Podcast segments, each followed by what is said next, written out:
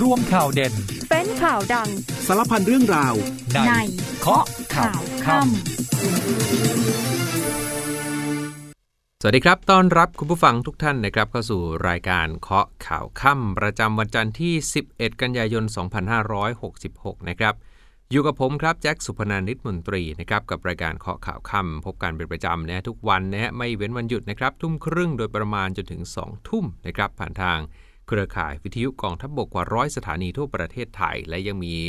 Facebook Live สดๆที่เพจสถานีข่าวสนามเป้ากันด้วยนะฮะใครเข้ามาก็ทักทายกันได้ผ่านทางเพจสถานีข่าวสนามเป้านะฮะแล้วก็ถ้าเกิดฟังบางช่วงบางตอนรู้สึกติดใจอยากฟังย้อนหลังก็สามารถฟังย้อนหลังได้ด้วยผ่านทาง Spotify นะฮะในชื่อเคาะข่าวค่ำอีกหนึ่งช่องทางนะครับแน่นอนนะคดีใหญ่ยังต้องตามกันอย่างต่อเนื่องสำหรับเหตุยิงสารวัตรแบงค์กลางปาร์ตี้บ้านกำนันนกเนี่ยล่าสุดวันนี้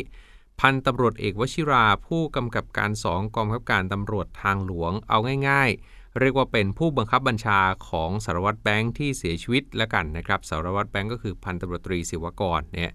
ทางผู้กำกับการซึ่งเป็นผู้บังคับบัญชาเนี่ยก่อเหตุยิงตัวเองภายในบ้านพักที่จังหวัดปทุมธานีนะคาดว่าน่าจะเกิดจากความเครียดที่ไปถูกพาดพิง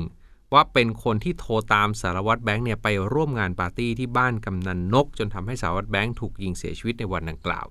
ขณะที่ศาลอาญาคดีทุจริตภาคเจ็ดเองก็ไม่ให้ประกันตัวหกตำรวจนะครับขณะที่กลุ่มเพื่อนนายร้อยตำรวจรุ่งโหดรุ่นหกสิบเจ็ดวันนี้ก็ได้ร่วมร้องเพลงสนสามพรานส่งดวงวิญญาณสารวัตรแบงค์เชิดชูตำรวจน้ำดีท่ามกลางความโศกเศร้าที่มีสายฝนโปรยปรายขณะที่รองต่อเนี่ยต่อศักดิ์สุวิมลเป็นประธานนำตำรวจวางดอกไม้จันทร์ด้านผู้บัญชาการตำรวจภูธรภาคเจ็ดครับสั่งเด้งผู้การจังหวัดนครปฐมกับผู้กำกับสภ.เมืองนครปฐมไปปฏิบัติหน้าที่ที่ศูนย์ปฏิบัติการตำรวจภูธรภาคเจ็ดเพื่อความโปร่งใสในการสอบสวนคดีนะครับอ่ะเรื่องคดีใหญ่ว่ากันส่วนเรื่องทางการเมืองไม่พูดไม่ได้ฮะวันนี้นายกนำครม.แถลงนโยบายต่อที่ประชุมรัฐสภายันดำเนินการเร่งด่วนห้านโยบายไม่ว่าจะเป็นเงินดิจิทัล หนึ่งหมื่นพักหนี้เกษตรกรลดราคาพลังงานสร้างรายได้จากการท่องเที่ยวลดขั้นตอนการทำวีซ่าพร้อมยืนยันแก้รัฐธรรมนูญแต่จะไม่แตะหมวดสถาบันกลับมาเคาะข่าวกันต่อนะครับช่วงนี้มาเริ่มกันที่พิธีพระราชทานเพลิงศพของพันตำรวจตรีศิวกรสายบัวสารวัตรทางหลวงเนี่ยก็เป็นไปอย่างสมเกียรติท่ามกลางความอาลัยของครอบครัวและเพื่อนๆโดยบรรยากาศพิธีพระราชทานเพลิงศพณวัดพระศรีมหาธาตุบางเขนวันนี้เป็นไปด้วยความโศกเศร้านะครับครอบครัวญาติมิตรผู้บังคับบัญชาและเพื่อนตำรวจที่มาร่วมส่งดวงวิญญาณของสารวัตรแบงค์เนี่ยก็มีทางด้านของพลตำรวจเอกต่อศักดิ์สุวิมลรองผู้บัญชาการตำรวจแห่งชาติเป็นประธานในพิธีโดยเจ้าหน้าที่กองงานพิธีกระทรวงวัฒนธรรมได้อัญเชิญไฟพระราชทานพระบาทสมเด็จพระเจ้าอยู่หัวมาถึงในเวลา สิบสองนาฬิกาสามสิบนาทีซึ่งสมเด็จพระอริยวงศาคตยานสมเด็จพระสังฆราชสกลมหาสังฆปรินายกได้ประทานผ้าไตรสำหรับใช้ในพิธีบังสกุลและเริ่มพิธีทอดผ้าบางสกุลโดยบิดามารดาน้องสาวของพันตำรวจตรีศิวกรแล้วก็มีพลตำรวจตรีจรูนเกียรติปานแก้วรักษาราชการแทนผู้บังคับการตำรวจทางหลวง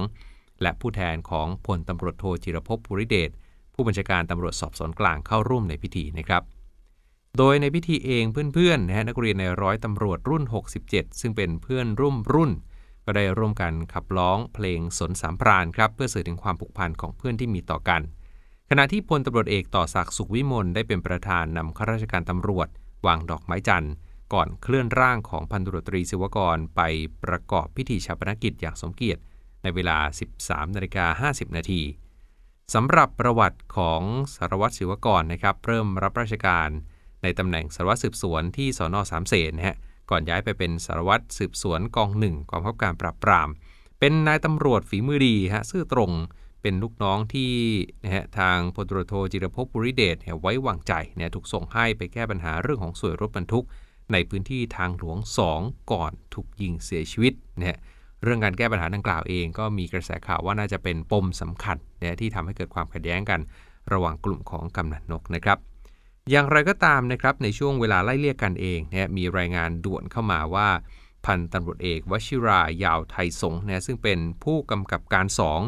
ของกองบังคับการตำรวจทางหลวงเนี่ยพูดง่ายๆเป็นผู้บังคับบัญชาของสารวัตรแบงค์ผู้เสียชีวิตเนี่ยนะผู้กำกับวันนี้ได้ใช้อาวุธปืนปลิดชีพตัวเองภายในบ้านพักย่านคลองสองที่ลำลูกกาปทุมธานี หลังได้รับแจ้งนะก็ได้รายงานให้ผู้บังคับบัญชาทราบพร้อมทั้งรุดไปตรวจสอบในที่เกิดเหตุนะก็มีทั้งอาสาสมัครมูลที่ร่วมกตัญญูเนี่ยเข้าไปร่วมตรวจสอบด้วยที่เกิดเหตุเป็นบ้านสองชั้นนะฮะอยู่ในพื้นที่ปทุมธานีจากการตรวจสอบชั้นล่างเนี่ยพบศพของพันตำรวจเอกวชิราเนี่ยโดยทางเจ้าที่ตำรวจได้ทำการปิดกั้นพื้นที่โดยรอบไม่ให้สื่อมวลชนและผู้ที่ไม่เกี่ยวข้องเข้าไปในบริเวณบ้านนะครับอยู่ได้แค่ด้านหน้าหมู่บ้านเท่านั้นต่อมาพลตำรวจเอกต่อศักดิ์สุขวิมลนะครับรองผู้บัญชาการตำรวจแห่งชาติแล้วก็พลตำรวจเอกสุรเชษฐ์หักพานเนี่ยก็ได้เดินทางไปถึงที่เกิดเหตุโดยที่ไม่ได้พูดถึงเรื่องดังกล่าวส่วนสาเหตุคาดว่าน่าจะเกิดจากอาการเครียดในเรื่องที่เกี่ยวข้องกับกำนันนกนะครับส่วนที่มาพบศพนะทราบว่าวันนี้เนี่ยเป็นวันพระราชทานเพลิงของสารวัตรแบงค์ที่วัดพระศรีมหาธาตุแต่พอใกล้เวลาเผาศพแล้วยังไม่เห็นผู้บังคับบัญชาก็คือผู้กำกับวชิราเนี่ยเดินทางไปที่วัดหลายคนก็พยายามติดต่อโทรหาเนี่ยโทรไปก็ไม่รับสายเนี่ยเกรงว่าจะเกิดเหตุร้ายก็กลับมาดูที่บ้านพักก็พบว่าเนี่ยทางผู้กำกับเนี่ยได้ใช้อาวุธปืนยิงตัวตายในบ้านพักไปแล้วนะครับพลตำรวจเอกสุรเชษฐ์หักพานรองผบ.ตร.บอกว่าตอนนี้นะก็ทราบว่ามีการเสียชีวิตด้วยการยิงตัวตายนะก็เพิ่งมาถึงผู้ตายเป็นหนึ่งในผู้ที่อยู่ในสำนวนคดีเป็นผู้ที่เราสอบสวนส่วนในเรื่องคดีเนี่ยทางรองโจ๊กบอกว่าไม่เสียรูปคดีแน่นอนส่วนการที่เขายิงตัวตายนั้นก็ต้องไปดูอีกทีว่าสาเหตุเกิดจากอะไรเกิดจากความเครียดหรือเปล่าเนี่ยแต่ว่าคดีในส่วนของคดีเองก็เดินต่อไปเพราะว่าเป็นแค่หนึ่งในคนที่ไปร่วมงานในวันนั้นอย่างไรก็ตามก็จะขอสอบในรายละเอียดอีกครั้งหนึ่งเนี่ยเหตุการณ์นี้อย่างที่บอกจะไม่เป็นผลทางคดีเพราะว่าเป็นคนละส่วนกันเนี่ยเหตุการณ์เนี่ยเกิดขึ้นบ่ายๆช่วงบ่ายโมงบ่ายสองประมาณนั้นนะฮะที่ไปเจอเนี่ยเจ้าตัวเนี่ยพักอาศัยอยู่บ้านเพียงคนเดียวภรรยาอยู่ที่จังหวัดอุตรดิตถ์นะครับคนที่มาเจอเนี่ยเป็นเพื่อนพ่วงกับรุ่นเดียวกันโดยในไลน์กลุ่มนักเรียนในร้อยตำรวจเนี่ยที่เจ้าตัวบ่นว่าอยากจะฆ่าตัวตายเนี่ยทางรองโจ๊กบอกว่าไม่ทราบเนี่ยซึ่งถ้าไปดูข้อมูลล่าสุดเนี่ยผลการชันสูตรทางนิติวิทยาศาสตร์ออกมาบ่งชี้นะฮะว่าทางผู้กำกับวชิราเนี่ยเสียชีวิตตั้งแต่ตีห้าแล้วเพราะฉะนั้นก่อนหน้านี้ที่มีสื่อออกมาเล่นข่าวว่าจังหวะที่ปลิดชีพตัวเองเนี่ยเป็นช่วงเวลาเดียวกันกับประกอบพิธีพระราชทานเพลิงศพนั้นนะฮะก็คือช่วงบ่ายๆเนี่ยก็อาจจะไม่ตรงนักเพราะว่าช่วงเวลาพบศพเป็นช่วงบ่ายก็จริงแต่ถ้าเกิดดูตามข้อมูลทางนิติวิทยาศาสตร์เนี่ยก็แสดงว่าก่อเหตุมาตั้งแต่ช่วงเช้ามืดแล้วนะครับนอกจากนี้ทางรองโจ๊กยังบอกด้วยว่าทางผู้กำกับที่ยิงตัวตายเนี่ยเจ้าตัวมีอาการเครียดเหม่อลอยเนี่ยสำหรับนายตำรวจอื่นตอนนี้ก็มีความเครียดนะฮะก็ให้ผู้บังคับบัญชาต้นสังกัดเนี่ยลองไปดูลูกน้องตัวเองอย่างใกล้ชิดส่วนความคืบหน้าทางคดีครับหลังจากเมื่อเช้าที่ผ่านมาสภ.เมืองนครปฐมได้คุมตัวหกตำรวจที่ถูกออกหมายจับเนี่ยหลังเกี่ยวข้องกับเรื่องของการกบเกลื่อนหลักฐานเนี่ยไม่ว่าจะเป็นทางทางหน่องท่าผาที่ก่อเหตุยิงเองก็ดีนะครับแล้วก็มีการช่วยเหลือกำนันนกทำลายหลักฐานหลบหนีไปขออำนาจศาลเนี่ยภาคเจ็ดจังหวัดสมุทรสงครามฝากขังตามความผิดเนี่ยความผิดหลายข้อหาเลยฮะทั้งเป็นเจ้าหน้าที่ปฏิบัติงานละเว้นการปฏิบัติหน้าที่โดยไม่ชอบเป็นผู้มีอำนาจสืบสวนไม่กระทำการอย่างใดอย่างหนึ่งในตำแหน่งของตัวเองอันเป็นการมิชอบเพื่อช่วยบุคคลหนึ่งไม่ให้ต้องโทษหรือรับโทษน้อยลงนะฮะคดีเนี่ยเยอะมากแต่โดยสรุปก็คือศาลอาญาคดีทุจริตภาคเจ็ดได้ไต่สวนคำร้องนะฮะเห็นว่าผู้ต้องหาทั้งหกเนี่ยน่าจะกระทำความผิดอาญาตามที่ถูกกล่าวหาซึ่งมีอัตราโทษจำคุกอย่างสูงเนี่ยเกินสามปีเนี่ยก็ได้อนุญาตให้ฝากขังตามคำร้องมีกำหนดสิบสองวันโดยผู้ต้องหาทั้งหกเนี่ยได้ยื่นคำร้องให้ขอปล่อยตัวชั่วคราวครับแต่ศาลอาญาคดีทุจริตพิเคราะห์แล้วเนี่ยเห็นว่าอัตราโทษที่มีเนี่ยค่อนข้างสูงพฤติการแห่งคดีเองมีลักษณะการกระทำที่อุกอาจไม่เกรงตัวต่อกฎหมายประกอบกับพนักงานสอบสวนคัดค้านการปล่อยตัวชั่วคราวเนี่ยทางศาลเชื่อว่าหากผู้ต้องหาทั้งหกได้รับการปล่อยตัวชั่วคราวเนี่ยอาจจะมีพฤติการในการหลบหนีไปก็ได้หรือเผลอๆอาจจะไปยุ่งเหยิงกับเรื่องของพยานหลักฐานแล้วอาจจะเป็นอุปสรรคต่อการสอบสวนก็เลยไม่อนุญาตให้ปล่อยตัวชั่วคราวแล้วก็ยกคำร้องไปเนี่ยขณะเดียวกันในวันนี้นะครับทางพลตำรวจโทธนายุทธวุฒิจรัสธรรมรงค์ผู้บัญชาการตำรวจภูธรภาคเจ็ดได้ลงนามในคำสั่งย้ายนะฮะตั้งแต่ผู้การนะฮะไปถึงผู้กำกับผู้การคือผู้บังคับการตำรวจภูธรจังหวัดนครปฐมพลตำรวจตรีจักริดเครือสุนทรวานิช ส่วนผู้กำกับก็คือผู้กำกับสภ.เมืองนครปฐมนะฮะพันตำรวจเอกภูพลทับเจริญนะฮะย้ายสองท่านนี้ไปปฏิบัติราชการที่ศูนย์ปฏิบัติการตำรวจภูธรภาคเจ็ดโดยให้ขาดจากการปฏิบัติหน้าที่ในตำแหน่งเดิมนะครับเพื่อให้การสอบสวนในคดีความต่างๆเนี่ยเกิดความโปร่งใสเป็นธรรมแล้วก็มีประสิทธิภาพในการสอบสวนล่าสุดยังมีรายงานจากชุดสืบสวนด้วยนะครับว่าขณะนี้ทางตำรวจเนี่ยเตรียมแจ้งข้อหาพลเรือนนะครับพูดง่ายๆคือคนที่อยู่ในงานเลี้ยงของกำนันนกเนี่ยทั้งหมดอีกห้าคนในข้อหาร่วมกันทำให้เสียหายทำลายซ่อนเร้นเอาไปเสียหรือทำให้สูญหายในส่วนของหลักฐานในการกระทำความผิดเพื่อช่วยเหลือให้ผู้อื่นมิให้ต้องรับโทษหรือรับโทษน้อยลงพูดง่ายๆคือห้าคนนี้มีส่วนในการทำลายหลักฐานเพื่อให้ผู้ทำความผิดนั้นได้รับโทษน้อยลงตามกฎหมายอาญามาตราหนึ่งร้อยแปดสิบสี่ประกอบมาตราแปดสิบสามเนี่ย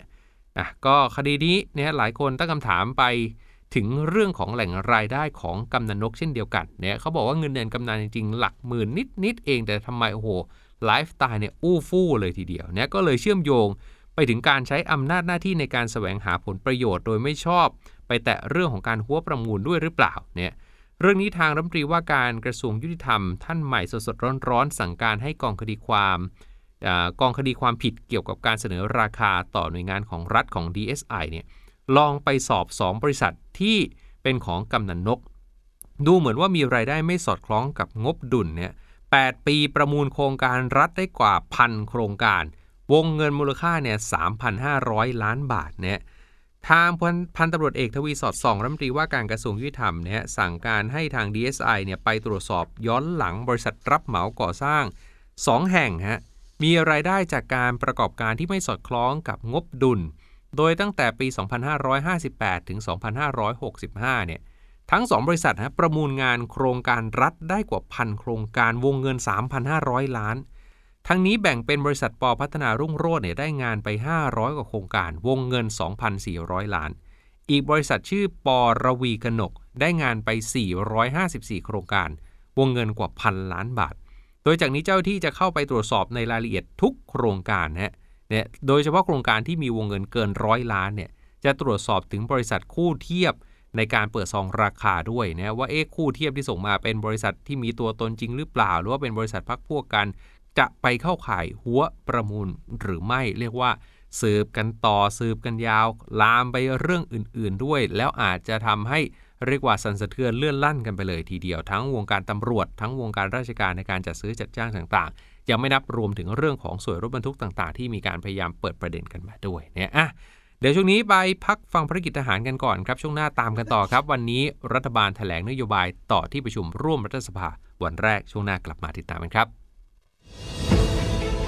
กำลังพลของกองทัพบกพร้อมให้การช่วยเหลือดูแลประชาชนจากทุกเหตุภัยในทุกพื้นที่ทั่วประเทศเริ่มกันที่กองกำลังนเรศวรส่งกำลังพลร่วมกับองค์การบริหารส่วนตำบลห้วยผา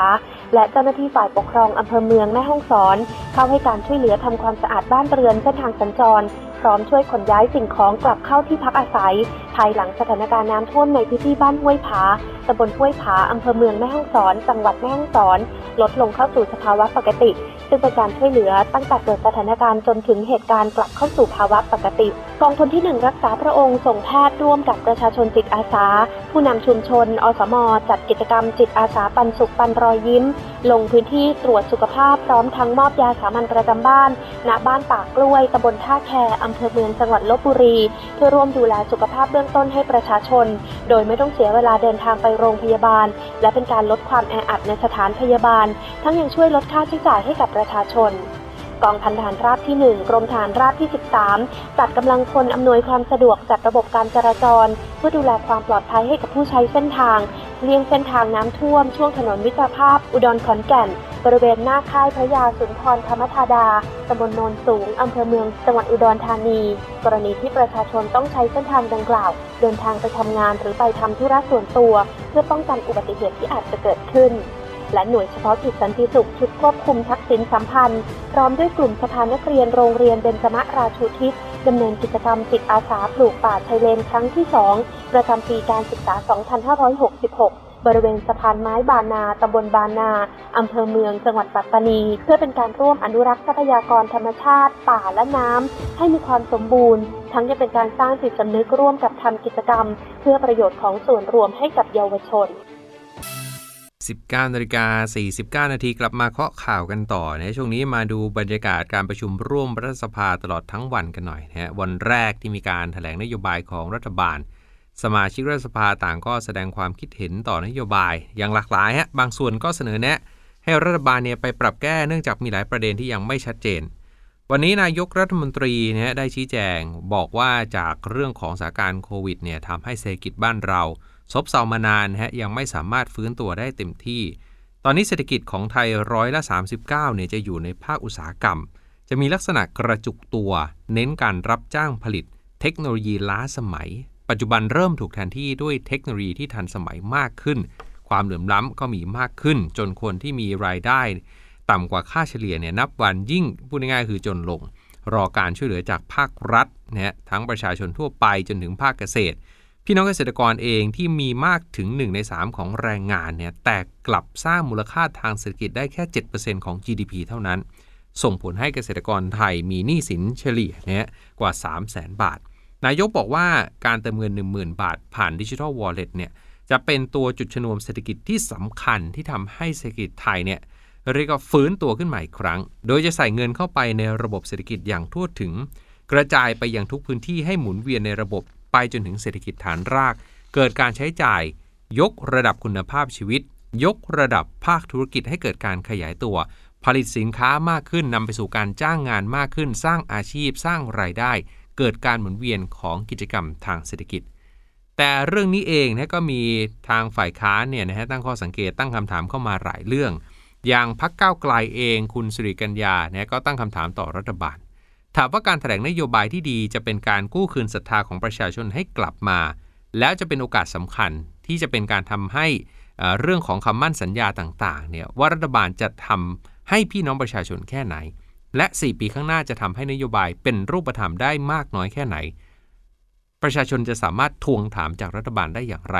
การแถลงนี้คุณสิริกัญญาบอกว่าไม่ต่างจากการพูดลอยๆขาดความชัดเจนทั้งเรื่องแผนงานทั้งเรื่องตัวเลขต่างๆยังไม่นับเรื่องของตัวชี้วัดต่างๆพูดง่ายๆคือ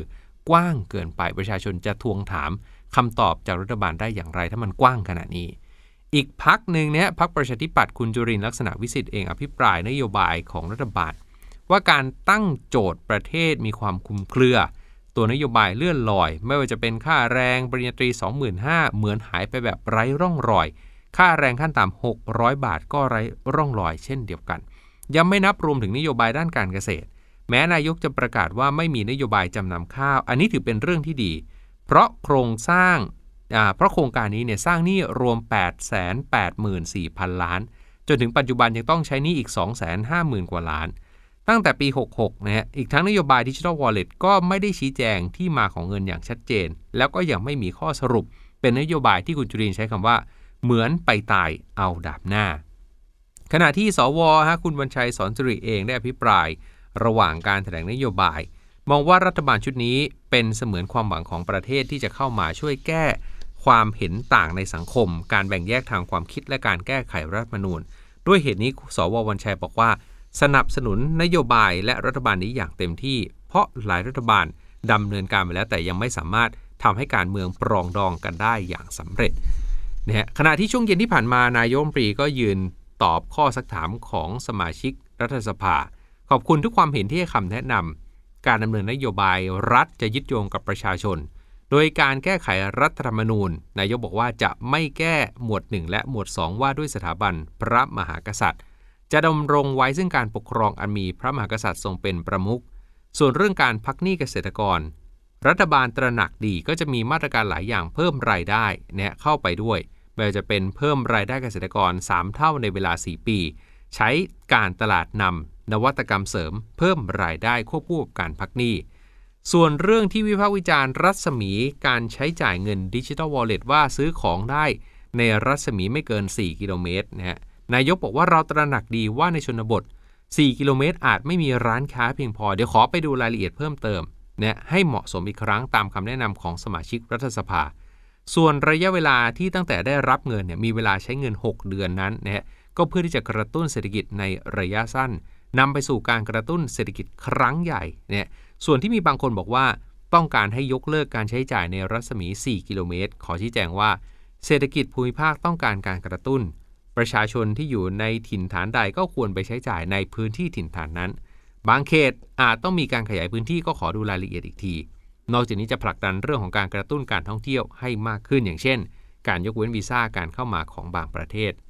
ส่วนเรื่องค่าแรงขั้นต่ำนายกบอกว่าสมควรได้รับการปรับให้เร็วที่สุดตามที่ตั้งเป้าหมาย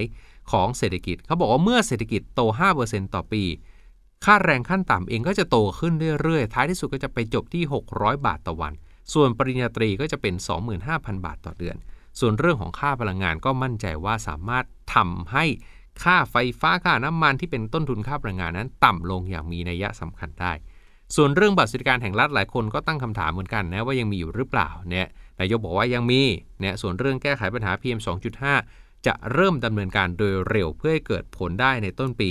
เรื่องอื่นจะค่อยๆดำเนินการไปตามขีดจำกัดของงบประมาณที่สามารถทำได้โดยเน้นย้ำรัฐบาลให้ความโปร่งใสกับเรื่องของการใช้งบประมาณนำระบบดิจิทัลมาใช้ให้มากที่สุดเพื่อแก้ไขปัญหาทุจริตสำหรับกรอบเวลาสองวันนี้ก็จะมีเวลาพิปรายกันสามสิบชั่วโมงฝ่ายค้าเนี่ยได้ไปเต็มๆสิบสี่ชั่วโมงครม.สส.ฝั่งรัฐบาลนะก็จะได้ไปฝั่งละห้าชั่วโมงสว.ได้อีกห้าชั่วโมงแล้วก็จะเป็นหนึ่งชั่วโมงสำหรับประธานรัฐสภานะก็คาดว่าวันนี้น่าจะจบที่ราวๆเที่ยงคืนตีหนึ่งเนี่ยแหละฮะอีกเรื่องถือว่าเป็นเรื่องเคียงข่าวจากการประชุมสภาก็ว่าได้นะวันนี้เนี่ยเขาบอกว่าโอ้โหนักข่าวที่จะไปข้าราชการสภาจะไปทำงานไม่มีที่จอดรถนะฮะวนเป็นชั่วโมงฮะรถติดล้นออกมานอกถนนถึงแยกเกียรติกายเป็นวันแรกที่ทางสภาเอาสติกเกอร์ไปติดปิดกั้นช่องจอดรถของตัวเองนะของสสหลังจากที่สสบัญชีรายชื่อของก้าวไกลคุณประเสริฐพงศ์สอนนุวัฒน์เคยหารือบอกว่าขอล็อกที่จอดรถให้สสได้ไหมปรากฏว่าเจ้าหน้าที่สภาล็อกให้จริงฮะล็อกทำให้ที่จอดรถล็อกนั้นว่างฮะแล้วรถที่มาทำงานปรากฏว่าเข้าไปจอดไม่ได้ข้าราชการสื่อมวลชนประจำรัฐสภาไม่มีที่จอดรถต้องวนหาที่จอดอยู่นานนะฮะบางคนเนี่ยเอารถไปจอดที่วัดแก้วจุฬามณีแทนอ่ะก็เป็นเคียงข่าวแล้วกันอีกคนหนึ่งเนี่ยวันนี้ก็ล็อกที่จอดรถเหมือนกันแต่พี่เขาใช้รถมอเตอร์ไซค์นะฮะคุณเท่าพิภพลิ้มจิตรกรนะสสก้าวไกลนำรถจักรยานยนต์คู่ใจมาจอดใกล้กับรถยนต์หรูก็ทวิตนะฮะหรือว่า X เนี่ยผ่าน Twitter ส่วนตัวบอกว่ามาใช้สิทธิ์ที่จอดสสทางจอดก็แคบเวลาถอยลำบากนิดหนึ่งอ่ะหลายคนโซเชียลก็เข้าไปตามแห่แชร์กันไปด้วยนะฮะขณะที่เรื่องของคดี Forex ทรี ดี เองวันนี้ศาลอาญาถนนรัชดาภิเษกนะครับนัดตรวจพยานในคดีแชร์ลูกโซ่ Forex ทรี ดี เนี่ยเป็นโจทยื่นฟ้องนายเดเรลยังฮุยไซคุณใบเตยสุธีวรรณและก็ดีเจแมนพัฒนพลนะกับพวกรวมเจ็ดคนในข้อหาร่วมกันนะครับผู้ยืมเงินเป็นการช่อโกงประชาชนตามความผิดพรบคอมพิวเตอร์ฐานนำเข้าข้อมูลอันเป็นเท็จวันนี้เจ้าที่เบิกตัวคุณใบเตยกับดีเจแมนนะฮะแล้วก็นายเดเรลยังฮุยไซเนี่ยซึ่งเป็นผู้ต้องหารายสำคัญกับพวกรวมเจ็ดคนมาที่ศาลเนี่ยก็มีครอบครัวมีญาติพี่น้องเนี่ยมาให้กำลังใจบรรยากาศในห้องการพิจารณาศาลไม่อนุญาตให้คนไม่เกี่ยวข้องกับพวกจำเลยเข้าร่วมฟังการพิจารณายกเว้นแค่ทนายความกับญาติพี่น้องเท่านั้นที่สามารถรับฟังการพิจารณาคดีได้โดยดีเจแมนกับใบเตยในชุดผู้ต้องขังเองมีรูปร่างดูผอมลงนะฮะดูดำคล้ำใบหน้าแววตาเนี่ยเศร้าหมองระหว่างนั่งรอศาลลงบัลลังก์ห้องพิจารณาคุณใบเตยตามรายงานข่าวบอกว่าร้องไห้ตลอดมีดีเจแมนเนี่ยคอยโอบจับมือเพื่อปลอบโยนและคอยซับน้ำตาให้นับเป็นการเจอหน้ากันอีกครั้งหลังจากไม่ได้เจอกันมาสองเดือนนะขยับไปดูความคืบหน้าเหตุน้ำป่าหลากในพื้นที่อำเภอปายและอำเภอเมืองที่แม่ฮ่องสอนกันหน่อยท่านผู้ว่าราชการจังหวัดแม่ฮ่องสอนคุณเชษฐาโมศิกรัตน์นะครับมีคำสั่งให้ทุกหน่วยงานที่เกี่ยวข้องเนี่ยเร่งเข้าไปให้ความช่วยเหลือผู้ได้รับผลกระทบจากสถานการณ์อุทกภัยน้ำป่าไหลหลากดินโคลนถล่มในพื้นที่สองอำเภอครับคือที่อำเภอเมืองแล้วก็อำเภอปายของจังหวัดแม่ฮ่องสอนหลังจากที่นั่นเนี่ยโอ้โหฝนตกหนักติดต่อกันเป็นเวลานานตอนนี้มีผู้ประสบภัยจากเหตุอุทกภัยแล้ว สองพันเก้าร้อยสามสิบสี่ ครอบครัวพื้นที่การเกษตรเนี่ยได้รับความเสียหายอย่างหนักนะครับรวมไปถึงแหล่งท่องเที่ยวชื่อดังทั้งถ้ำปลาทั้งสะพานซูตองเป้เอง ที่ต้องมีการรีบฟื้นฟูเพื่อให้ทันต่อการให้บริการนักท่องเที่ยวในช่วงไฮซีซั่นที่จะถึงนี้นะครับเอาละฮะวันนี้หมดเวลาของรายการเคาะข่าวค่ำแล้วนะครับผมแจ็คสุพนันท์ ฤทธิ์มนตรีลาคุณผู้ฟังทุกท่านไปก่อนนะครับสวัสดีครับ